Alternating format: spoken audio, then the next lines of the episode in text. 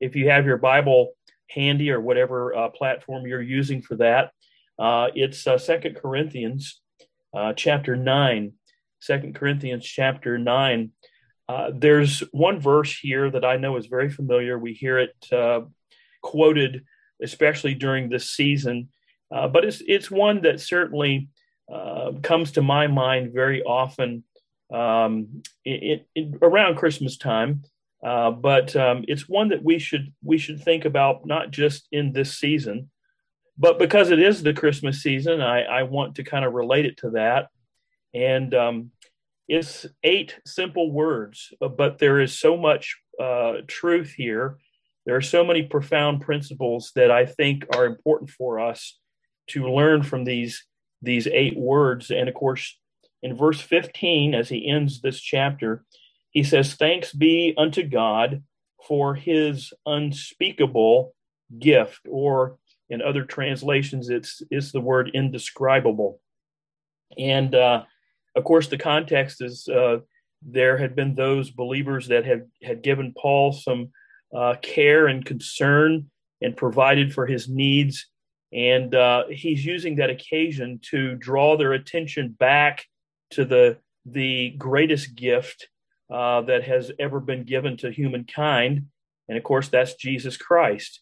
We, we talk about that, we sing about it, we praise the Lord for it during this season. But again, I, I want to draw our attention uh, to that uh, as well. And you know, one of the many things believers think about, and and, and probably most of you participate in, is gift giving uh, during the season. And you know what? There's certainly nothing wrong or sinful uh, about that, especially if we do it with the right heart attitude and the right mindset about what it's all about. Uh, actually, I think it's a it's a good thing that we do it uh, because again, it serves as a reminder for what the the principles are in this very verse that we just read. And so, so I think that this verse uh, it should serve as both a, a prayer uh, and a proper perspective on on gifts and specifically the the greatest gift that was ever given uh, to mankind. And so, I want to share maybe five principles that that I um, can see in this verse that I think Paul is giving us here. And um, you may come up with others or, or some additional ones, but I think there are five general ones that at least came to my mind as I once again return to the, this particular verse. The first one is this is that thankfulness for the gospel should always be present within our hearts.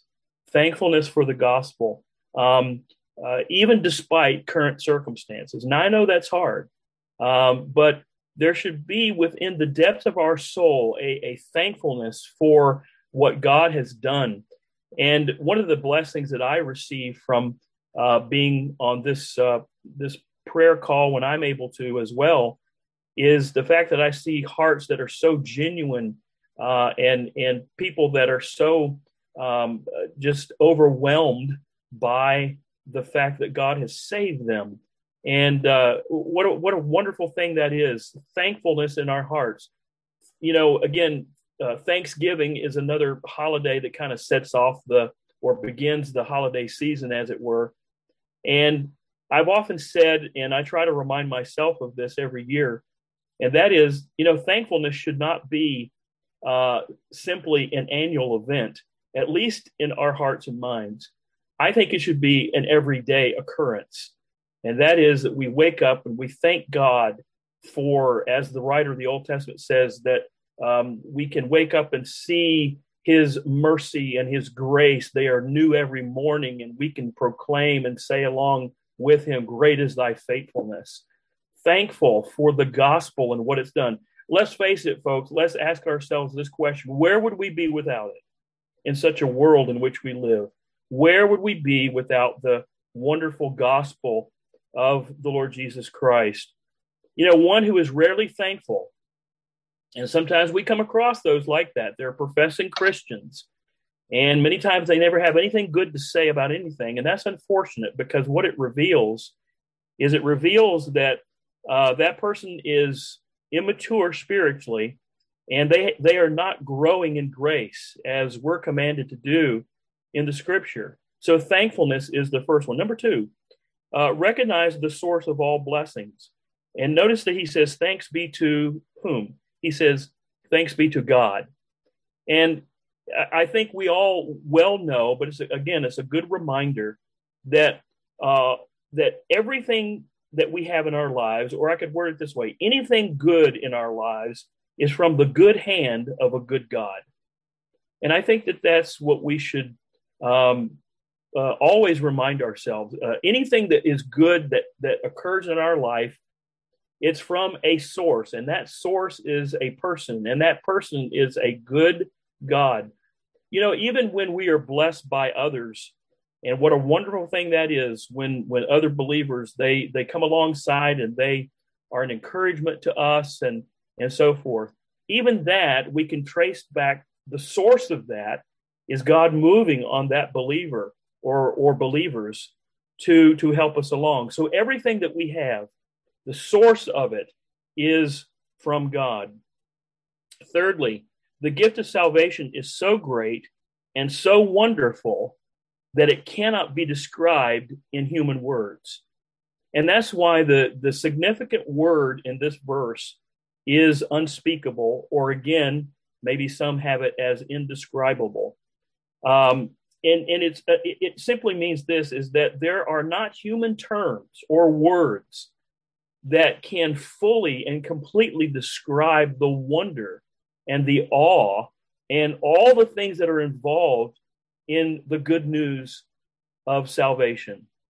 Um, eh, you know, we we read we read our scripture, and I'm sure that many of you on here you read your Bibles, and do you ever come across a passage and or passages, and you you just you, you can't uh, put it into terms of how wonderful and great and marvelous it really is, and uh, it's interesting. Uh, Paul was one of those individuals who I don't think was ever at a loss for words, probably. But the, he did come, he did, there were times, and he did come across points where he says, I can't even describe how wonderful this really is. And you know what, folks? When we begin to look at how great the gospel is, and I'm sure we have dozens and dozens of testimonies on here of what God has done in your life. Um, is indescribable. It's wonderful. Um, and, and we can only go so far down that road of human description of how wonderful it really is. And that's a great testimony to the love and the grace and the mercy of our Lord. And it's an indescribable gift. And uh, I'm sure that many of you can remember Christmas gifts when you were little.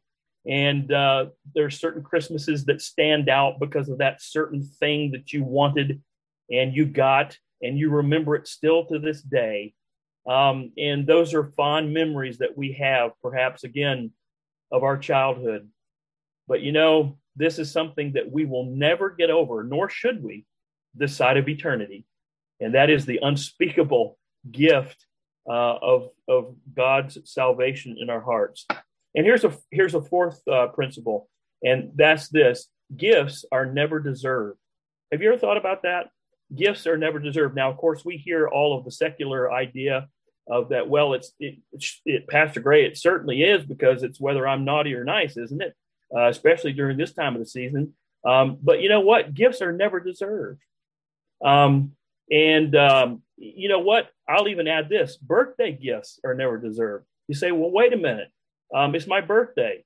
Well, if we were really uh, giving gifts to those who deserve it on our birthdays, all gifts should go to mothers uh, on birthdays, right? All gifts should go to mothers. And of course, all the mothers on here are going, Amen, uh, because they're the ones that did all the work. We didn't do anything.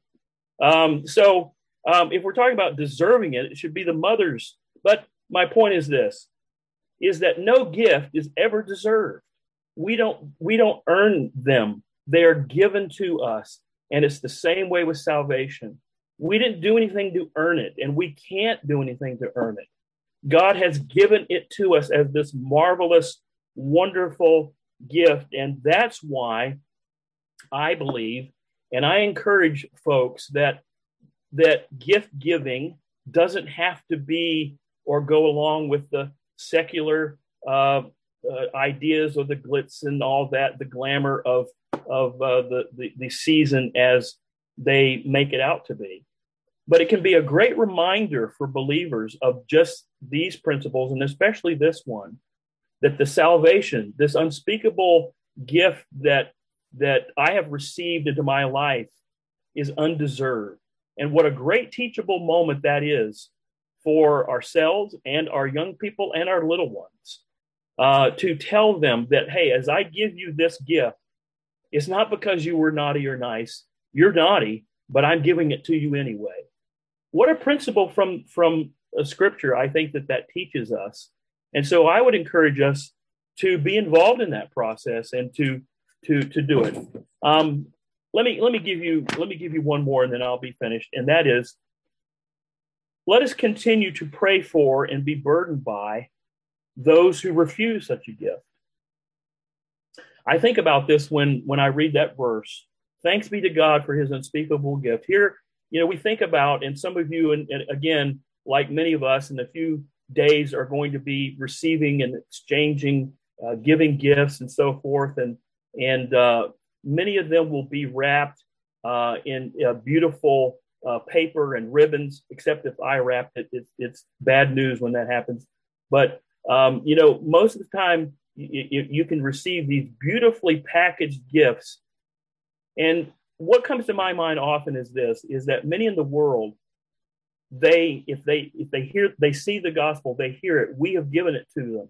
Maybe some of you are trying to give it to someone that you know, or a, or, or a relative, or a, a family member. And here's this package, as it were, symbolically speaking.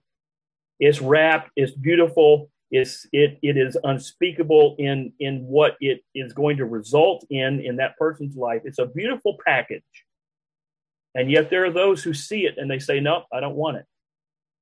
I think that's a very sad and tragic thing. And so my my encouragement, my admonishment to all of us, let's continue to have the burden that there will be those who will see this wonderful gift that has been given to them and they will take it and they will receive it as as the Lord has provided it for them, even though none of us, no person is ever deserving of this beautiful, unspeakable gift. Let us thank the Lord for it today. Amen, brothers and sisters in Christ.